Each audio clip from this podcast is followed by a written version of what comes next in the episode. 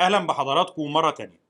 في الفيديوهات اللي فاتت إحنا اتعرفنا مع بعض على قوانين تاونسند وشفنا إزاي القوانين دي اتطبقت وإزاي بريطانيا نشرت بعدها جنودها في بوسطن. النهارده إن شاء الله هنكمل كلامنا علشان نتعرف على مذبحة بوسطن. خليكم معنا. أول دفعة من القوات البريطانية اللي وصلت بوسطن علشان تعسكر فيها بترسو على سواحل المدينة يوم 1 أكتوبر سنة 1768 دي كانت أول فرقة من أصل أربع فرق وبالفعل الثلاث فرق الباقيين بيوصلوا بعدها. وبكده بتكون السلطات البريطانية بقى عندها القوة الكافية لإخضاع المدينة وبسط سلطتها عليها وإجبار المواطنين والتجار على دفع الضرائب والجمارك المفروضة عليهم بموجب قوانين تاونسند ولكن إجبار الناس على الدفع ما كانش معناه نهاية المشاكل. كل الحكاية إن التوتر استمر لكن تحت السطح. وجود القوات البريطانية بهدف فرض قوانين مرفوضة من أغلب قطاعات المجتمع ده في حد ذاته كان عاطي للمستوطنين انطباع إن دي أقرب لقوات احتلال منها لقوات حكومية هدفها فرض وتطبيق النظام. والحقيقة برضو إن ده ما كانش وضع مريح لا للمستوطنين ولا للحكومة البريطانية. الحكومة البريطانية بتقرر سنة 1769 إنها تسحب فرقتين من الأربع فرق دول. بهدف تقليل الاحتكاك ما بين القوات البريطانية وما بين المستوطنين.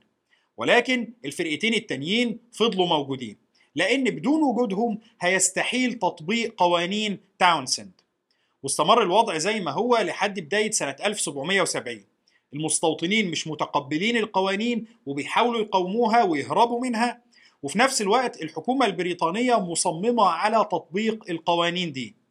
تصادم المصالح والإرادات ده كان وضع ينذر بالخطر.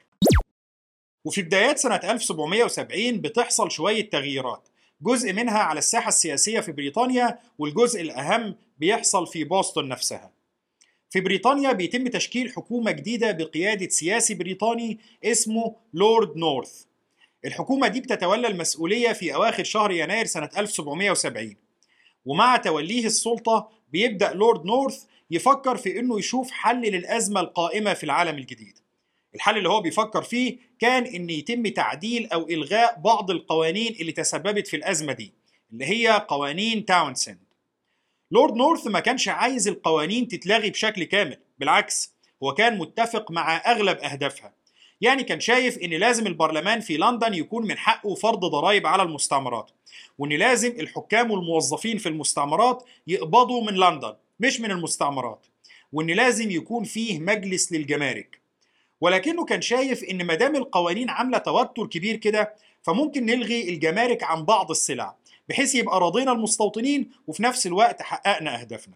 وبالفعل لورد نورث بعد توليه منصبه بأقل من شهر ونص بيقدم مشروع قانون للبرلمان البريطاني بيقترح فيه تعديلات على قوانين تاونسند بحيث إنه يلغي الجمارك عن بعض السلع. في محاولة لاسترضاء المستوطنين في المستعمرات. وبالفعل البرلمان البريطاني بيوافق على المشروع ده وبيتم إلغاء الجمارك عن معظم السلع دي باستثناء الشاي تقريبا. دي كان ممكن تكون خطوة ممتازة في سبيل استرضاء المستوطنين وغالبا كان ممكن تحل جزء كبير من الأزمة القائمة. لولا إنه في نفس اليوم اللي تقدم فيه مشروع القانون ده في لندن اللي هو يوم 5 مارس سنة 1770 كان في حدث ضخم تاني بيحصل في المستعمرات. الحدث ده كان هيعصف بأي جهود للتهدئة مهما كانت.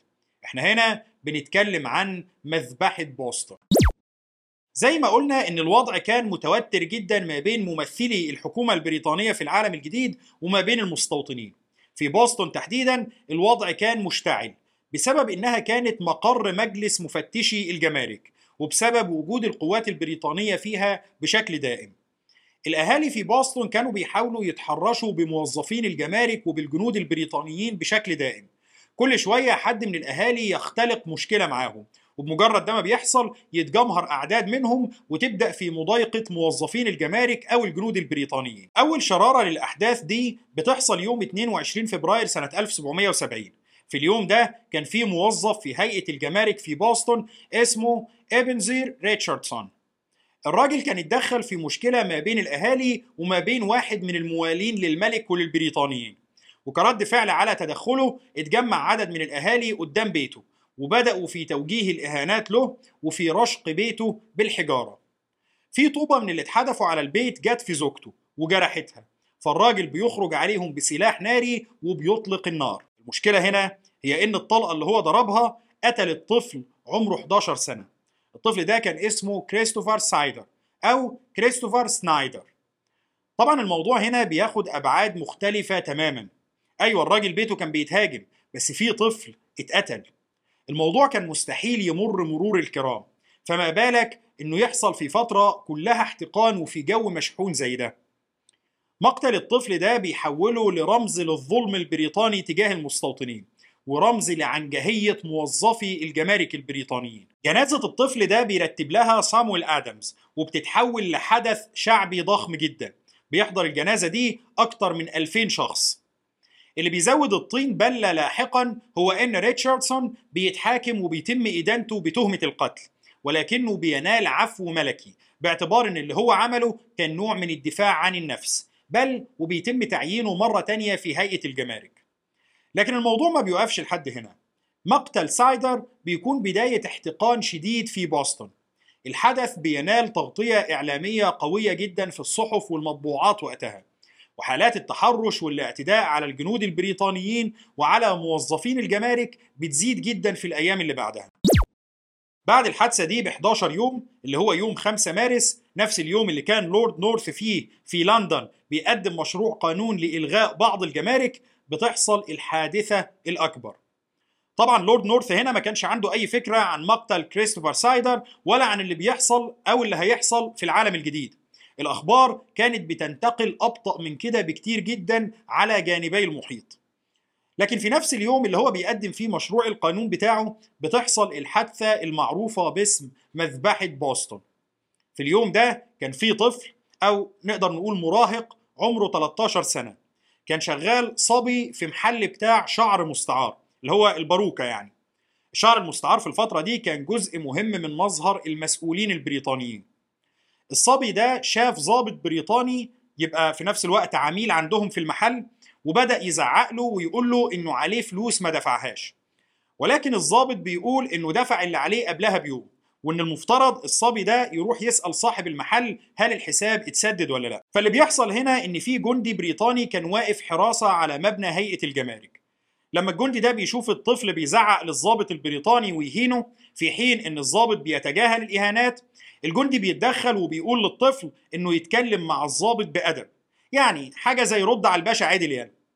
لكن الطفل ده بيستمر في توجيه الإهانات للضابط وبيزقه بصباعه في صدره. وأول ده ما بيحصل الجندي البريطاني بيضرب الولد بكعب البندقية بتاعته في راسه. طبعا الضربة ما بتكونش مؤذية قوي لكنها بتكون كافية لأن الولد يصرخ وأصحابه يتجمعوا ويتكون تجمهر من المستوطنين حوالين الجندي. ما ننساش إن قبل الكلام ده ب 11 يوم بس في طفل اتقتل. الجماهير اللي بتتجمع دي بتتجمهر حوالين الجندي البريطاني وبيحاولوا يستفزوه بكل شكل ممكن. بيوجهوا له الإهانات وبيتحدوه إنه يطلق عليهم النار وبيهددوه. الجندي البريطاني بيحاول يتجاهل استفزازات الحشد اللي حواليه لكن في حد بيقرع أجراس الكنيسة القريبة. ده كان الناس بيعتبروه علامة على إن في حريقة فبيتجمع عدد كبير علشان يشوفوا الحريقة دي فين ويتعاملوا معاها. ولكنهم لما بيوصلوا بيلاقوا التجمهر اللي موجود وبالتالي بيستمر التجمهر ده في الزيادة على مدار الساعات اللي بعدها. ومع زيادة الأعداد الجندي ده بيبدأ يتراجع للخلف على سلالم المبنى وبيطلب الدعم من القيادة بتاعته. فالضابط المناوب بيبعت له ضابط ومعاه ست جنود علشان يسيطروا على الموقف. ومع وصول الضابط والجنود بتوعه الجماهير اللي كانت أعدادها بالعشرات بتتحول لأعداد بالمئات وبيتجمعوا أكتر علشان يحاصروا الجنود اللي انضموا لزميلهم وعلشان يهددوهم ويستفزوهم ويتحدوهم إنهم يطلقوا النار. الجنود البريطانيين كانت أسلحتهم محشوة بالذخيرة لكن طبعا المفترض إن مفيش حد منهم هيتصرف إلا طبقا لأوامر الضابط اللي معاهم.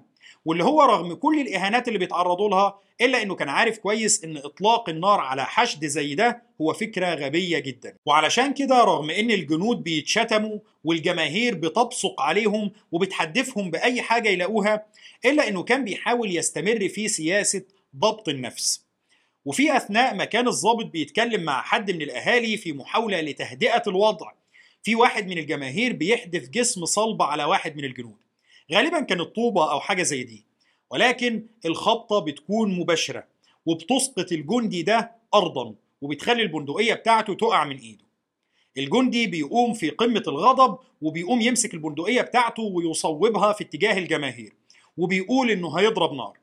فالراجل اللي كان بيتكلم مع الضابط واللي كان في إيده عصا ثقيلة بيضرب الجندي ده بالعصاية بتاعته وبعد كده بيضرب الضابط البريطاني نفسه. ومع الاعتداء المباشر ده بيسود الصمت للحظات وبعدها بدون مقدمات الجنود البريطانيين بيطلقوا النيران بدون أي أوامر من الضابط بتاعهم.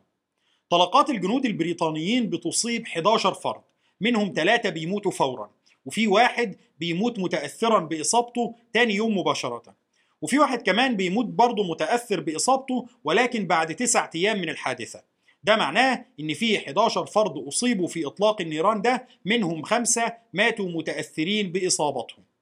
طبعا الحشد اللي كان موجود قدام مبنى الجمارك بيتفرق فورا لكن حشود أكبر منه بتستمر في التجمع في الشوارع القريبة. القوات البريطانية بيتم استنفارها وبتنتشر حوالين المنطقة لكنها بتاخد تشكيلات دفاعية في محاولة لمنع أي حوادث تانية من التصاعد. وبيتم استدعاء حاكم ماساتشوستس اللي بيخاطب الجماهير وبيهديهم وبيوعدهم إن هيكون في تحقيق عاجل في الأحداث وإن أي حد متورط فيها هيتحاسب. طبعا تاني يوم الصبح بيتم القبض على الضابط والجنود اللي كانوا متورطين في إطلاق النار تمهيدا لمحاكمتهم. وبيجتمع الحاكم مع المجلس المعاون له لاتخاذ قرارات. وفي نفس الوقت اللي بيجتمع فيه ممثلين عن المدينة علشان يشوفوا هيعملوا إيه. وتحت الضغط القوي من الجماهير الحاكم بيطلب من المسؤولين في الجيش البريطاني إنهم يسحبوا القوات البريطانية من شوارع المدينة ويخلوها تعسكر في قلعة قريبة. وبالفعل خوفا من تصاعد أحداث العنف دي بيتم سحب فرقة من الفرقتين اللي كانوا موجودين في بوسطن.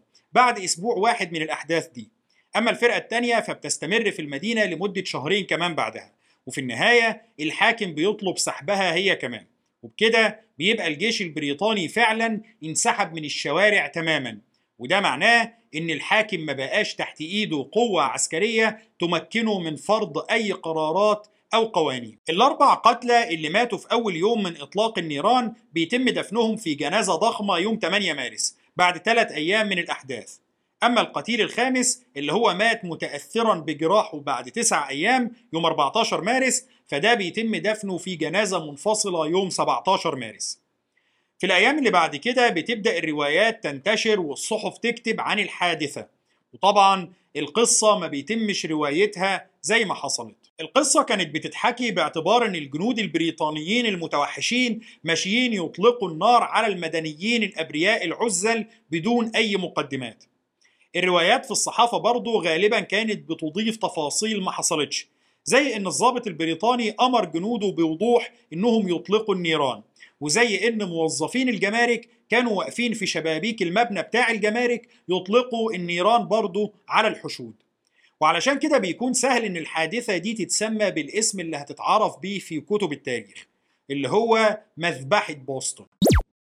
لكن على أي حال يوم 27 مارس سنة 1770 بيتم توجيه الاتهام بالقتل للضابط البريطاني والجنود اللي معاه اللي كانوا بالفعل مقبوض عليهم تمهيدا لإحالتهم للمحاكمة. حاكم ماساتشوستس بيحاول إن هو يأجل المحاكمة لأطول فترة ممكنة علشان يضمن إنها تحصل بعد الدنيا ما تكون هديت شوية. علشان تكون محاكمة عادلة قدر الإمكان وما تكونش موجهة بضغوط الجماهير. وده بيكون تفكير كويس لأن خلال الكام شهر اللي بعدهم بتيجي الأخبار من لندن إن في تعديل حصل على قوانين تاونسند وبالتالي السبب اللي كان عامل استفزاز للجماهير بيقل بالإضافة لأن سحب الجنود البريطانيين من الشوارع ساهم في تقليل التوتر أكتر وأكتر. خلال الفترة دي الجنود البريطانيين اللي كانوا منتظرين المحاكمة كانوا بيدوروا على محامي يترافع عنهم. كل المحامين اللي هم بيلجأوا لهم في البداية بيرفضوا بسبب حساسية القضية فبيضطروا يلجأوا لجون آدمز اللي هو كان محامي شهير جدا في بوسطن في الوقت ده واللي هو برضه كان نفس المحامي اللي دافع عن جون هانكوك لما الجمارك اتهموه بالتهريب وجاب له حكم بالبراءة. جون آدمز اللي هو لاحقا هيبقى الرئيس الثاني للولايات المتحدة الأمريكية. جون آدمز ما كانش من الموالين للحكومة البريطانية في لندن. ولا كان راضي عن تصرفاتها أو القوانين بتاعتها. لكن ده ما بيمنعهوش من إنه يقبل الدفاع عن الجنود دول. طبقا لكلامه هو علشان يكون فيه محاكمة عادلة.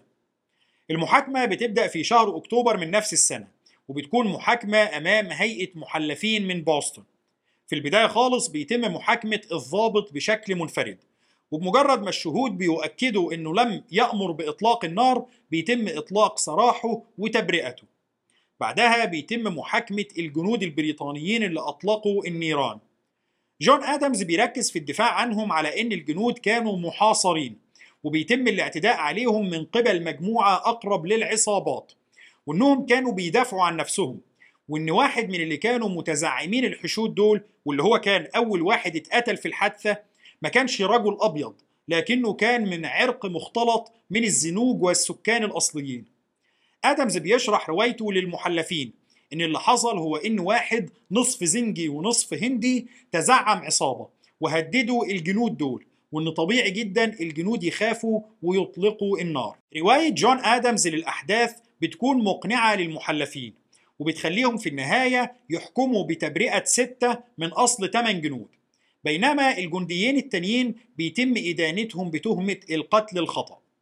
لكن حتى الجنديين اللي بيتم إدانتهم دول بيطلبوا اللجوء لحاجة اسمها مزايا الكهنوت.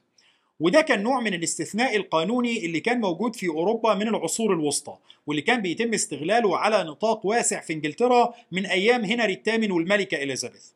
يعني بدون ما ندخل في تفاصيل قانونية معقدة الحق ده كان بيمنح لأصحاب السابقة الأولى في الجرائم الكبيرة.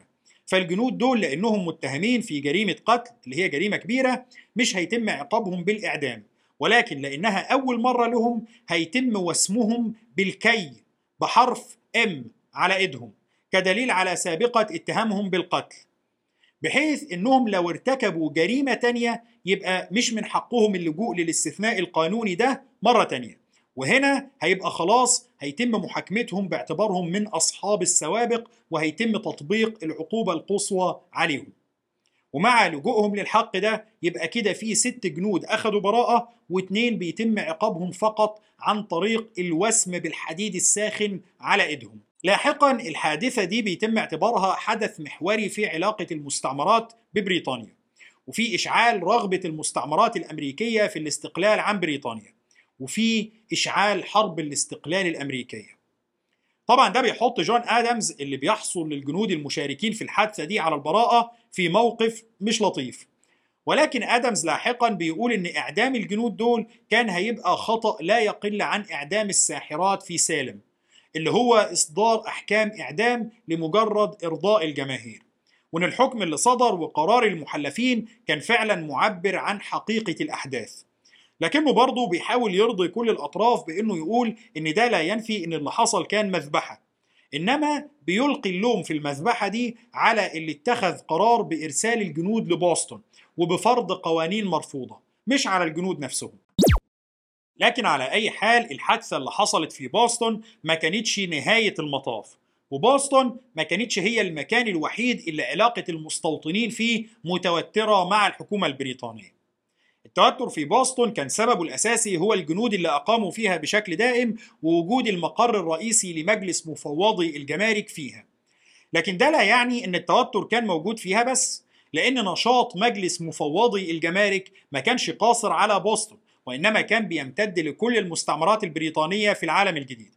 المقر الرئيسي للجمارك كان موجود في بوسطن ولكن مجلس مفوضي الجمارك بيرتب مع البحرية البريطانية لإرسال سفن حربية تراقب شواطئ باقي المستعمرات علشان تمنع أي نشاط تهريب محتمل وعلشان تفتش السفن المشكوك في أمرها. السفن الحربية البريطانية المسؤولة عن النشاط ده كانت نشطة على امتداد الساحل الشرقي لأمريكا الشمالية. واحدة من السفن دي كانت سفينة اسمها جاسبي. السفينة دي بيتم تكليفها في بدايات سنة 1772 بإنها تعمل دوريات منتظمة أمام سواحل مستعمرة رود آيلاند علشان تكافح أي نشاط تهريب جمركي أو أي تجارة غير شرعية. أيوة في المرحلة دي قوانين تاونسند كان تم تخفيفها ولكن كان لسه في سلع لا يزال مفروض عليها جمارك. واللي كان أهمها الشاي والمشروبات الكحولية اللي كان مفروض عليها ضريبة السكر. السفينة بتبدأ نشاطها في المنطقة تحت قيادة ضابط بريطاني اسمه ويليام دادينغستون.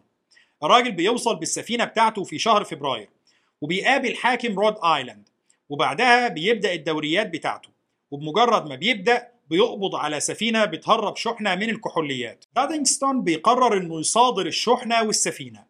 ولكنه بيقرر إنه ما يبعتهمش الموانئ رود آيلاند لأنه كان متوقع إنها بمجرد ما تدخل الميناء هيتم الإفراج عنها. هو كان عارف كويس إن ما دام مفيش وجود قوي لموظفي الجمارك على الأرض يبقى مفيش حد هيهتم بتطبيق القانون على الشحنات المهربة. وعلشان كده بيتخذ قرار بإرسال الشحنة دي لبوسطن. القرار ده أول ما بيتعرف في رود آيلاند بيعمل ضجة كبيرة. لأن ارسال الشحنه لبوسطن معناه ان محاكمه التجار المتهمين بالتهريب هتتم في بوسطن في ماساتشوستس اللي هي مستعمره مختلفه مع ان التجار دول من رود آيلاند والشحنه اتصدرت في رود آيلاند. الحقيقة ان التجار في رود آيلاند بيعتبروا ان ده اعتداء مباشر على حقوقهم الدستوريه. اي نعم هو فعلا دادينغستون كان عنده حق وفعلا لو الشحنة دي كانت اتباعت رود آيلاند ما كانش أي حد هيتحاسب لكن في النهاية القرار اللي هو أخده كان بيتجاوز سلطاته القانونية وكان بيتجاوز سلطات حاكم مستعمرة رود آيلاند بشكل مباشر. اللي زود الأزمة أكتر هو إن دادينغستون في الفترة اللي بعد كده ما حاولش يهدي نشاطه أو يحسن علاقته مع السلطات في رود آيلاند. بالعكس استمر في تفتيش السفن بعنف وكان الموضوع بيوصل إنه أحيانا كان بيرسو بالسفينة بتاعته علشان يفتش سفن وهي على البر حتى قبل ما تبحر. الموضوع من ناحية عمل قلق عند تجار رود آيلاند كلهم خصوصا إن قسم كبير منهم كان بالفعل شغال في التهريب والراجل كان جاي يوقف حالهم ومن ناحية تانية الموضوع بيسبب غضب في أوساط المسؤولين في رود آيلاند اللي بيشوفوا إن اللي بيحصل ده تجاوز لسلطتهم. في واحد من كبار القضاة في المستعمرة بيكتب وثيقة قانونية بيقول فيها إن دادينغستون مش من حقه يمارس أي نشاط في نطاق المستعمرة إلا بعد ما يقابل الحاكم ويديله أوراق تكليفه بالمهمة بتاعته والحاكم يوافق عليها. وأي نشاط يتعمل قبل اختار الحاكم هو نشاط غير قانوني. وبناء على الكلام ده حاكم المستعمرة بيبعت رسالة لدادينغستون. يبلغه إنه لازم يجي يوريه الأوامر اللي معاه والحاكم يوافق عليها. الحاكم برضه بيؤكد في الرسالة بتاعته إن دادينغستون كان لازم يعمل كده من الأول. ولكن الحقيقة إن ده كان موقف ضعيف قوي من الحاكم لأن ببساطة الراجل فعلا كان قبله قبل ما يبدأ نشاطه. فلو الحاكم كان شايف إنه لازم يطلع على الأوراق كان المفترض طلبها. إنما اللي بيحصل ده هو إن الحاكم عامل زي اللي بيسجل اعتراضه لا أكثر ولا أقل. وعلشان كده دادينغستون بيتجاهل الحاكم وبيبعت يرد عليه بإنه ما يقدرش يسيب السفينة بتاعته ولا مهماته في الوقت ده. ولما يفضى هيبقى يجيله ومع تصاعد التوتر أكتر وأكتر في مأمور شرطة في رود آيلاند بيهدد دادينغستون بإن أعماله مخالفة للقانون. وإنه لو استمر فيها هيقبض عليه ويحاكمه. فبيقوم كبير الضباط بتوع دادينغستون بيهدد في المقابل إن أي محاولة لإعاقة عملهم هتواجه بشنق صاحبها زي أي مجرم وبدون تردد بغض النظر عن منصبه. لحد الوقت ده السفينة جاسبي كانت عاملة قلق في المستعمرة ولكن مفيش حد كان عارف إزاي ممكن يتصرف معاها. المسؤولين حتى لو مش مبسوطين آخرهم يبعتوا احتجاج للندن. وغالبا محدش هيعبرهم لكن مفيش مسؤول هيقدر يؤمر بالقبض على قائد سفينة حربية بريطانية مهما حصل. وفي نفس الوقت الأهالي مش هيقدروا يعملوا حاجة. دي سفينة حربية في عرض البحر. اللي هيفكر يقرب منها هيتنسف. ولكن الفرصة بتجيلهم على طبق من ذهب لما دادينغستون بيتحمس زيادة عن اللزوم وهو بيطارد سفينة. في أثناء المطاردة السفينة بتاعته بتقترب من الشاطئ بشدة. ولأنها سفينة حربية كانت أكبر وأتقل فكانت محتاجة مياه أعمق ولما بتقرب من الشاطئ بتغرز. مع جنوح السفينة دادينغستون بيقرر الانتظار للمد بحيث إنه ممكن يحرر السفينة من الجنوح ده ويعومها. ولكن مجموعة من تجار رود آيلاند بيقرروا إنهم مش هينتظروا لما السفينة تعوم. المجموعة دي ما كانتش مكونة من عصابات أو رعاع مثلا بالعكس دي كانت مجموعة من أهم تجار رود آيلاند وكان على رأسهم ناس زي جوزيف براون وجون براون اللي هم من مؤسسي جامعة براون واللي اتسمت على اسمهم واللي هي حاليا واحدة من أفضل 20 جامعة في أمريكا واحدة من جامعات رابطة اللبلاب العريقة. الناس دول بيجمعوا بعض وبيقرروا الهجوم على السفينة أثناء جنوحها وبالفعل بيحتلوا سطح السفينة وبيهاجموا الطاقم والبحارة بتوعها. ولما دادنجستون نفسه بيحاول يقاوم بيطلقوا عليه النار وبيصاب بالفعل. أي نعم الإصابة بتكون بسيطة مش قاتلة ولا حاجة ولكنه في النهاية بيصاب بطلق ناري. بتنجح المجموعة دي في النهاية في السيطرة على السفينة وبيطردوا الطاقم بتاعها منها وبعد كده بيشعلوا فيها النار. طاقم السفينة لما بينزل على البر ومعاهم القائد مصاب بمجرد ما بيقتربوا من المدن بيجي المأمور اللي كان هدد قائدها بالقبض عليه وبينفذ تهديده بالفعل وبيقبض عليه بتهمة مصادرة سلع بشكل غير شرعي. وهنا كبير الضباط بتاعه اللي كان قبل كده بيهدد إنه هيشنق أي حد يعمل كده بيضطر إنه يدفع كفالة لدادنجستون علشان يخرج من السجن. طبعا دادنجستون بمجرد خروجه من الحبس بيتبعت على بريطانيا علشان يتحاكم عسكريا هناك. ويشوفوا هل هو غلطان ولا لا. تفاصيل المحاكمة بتاعته مش واضحة قوي ولكنه غالبا لم يدان بشيء لأنه تولى بعدها مناصب متعددة في البحرية البريطانية مرة تانية. ولكن الناس اللي هاجموا سفينة حربية بريطانية وحرقوها يا ترى دول هيتعمل معاهم إيه؟ طاقم السفينة كان عارف الناس اللي هاجموها ويقدر يحددهم بالاسم أو يتعرف عليهم ولكن السلطات في رود آيلاند تقريبا ما بتاخدش أي إجراء. الحاكم بيوعد إن هو هيحقق في الموضوع ويشوف ويوصل لنتيجة. ولكن طبعا الحاكم اللي كان دادنجستون أهانه ما كانش مستعد بسهولة إنه يعاقب كبار التجار في المستعمرة بتاعته علشان خاطره. لما الأخبار بتوصل بريطانيا الحكومة بتقرر إن اللي عملوا كده لازم يتحاكموا بتهمة الخيانة. وطبقا لقانون الخيانة المتهمين كان لازم يتحاكموا في بريطانيا نفسها. الخطوة دي طبعا عملت قلق كبير جدا في المستعمرات كلها مش بس في رود ايلاند إزاي مستوطنين متهمين بارتكاب جريمة في رود آيلاند يتحاكموا في لندن؟ الموضوع بيخلي كل المستعمرات تتحرك مش بس رود آيلاند. ولجان المراسلين بتنشط في فيرجينيا وماساتشوستس علشان تنظم رفض جماعي للخطوة دي.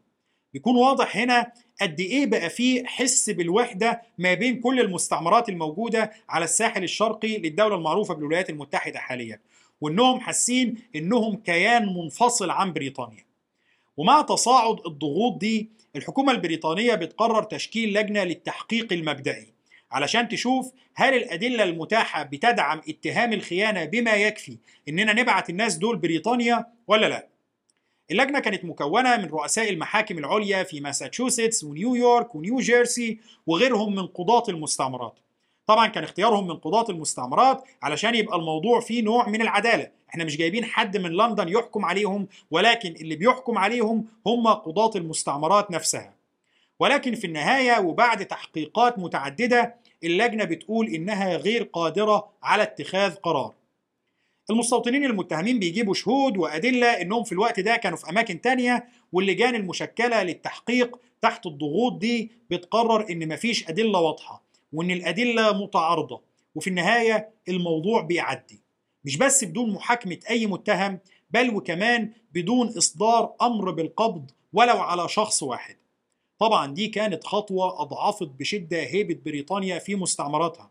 في سفينة حربية بريطانية اتحرقت وفي ضابط بريطاني تم إطلاق النار عليه والموضوع عدى بدون رد.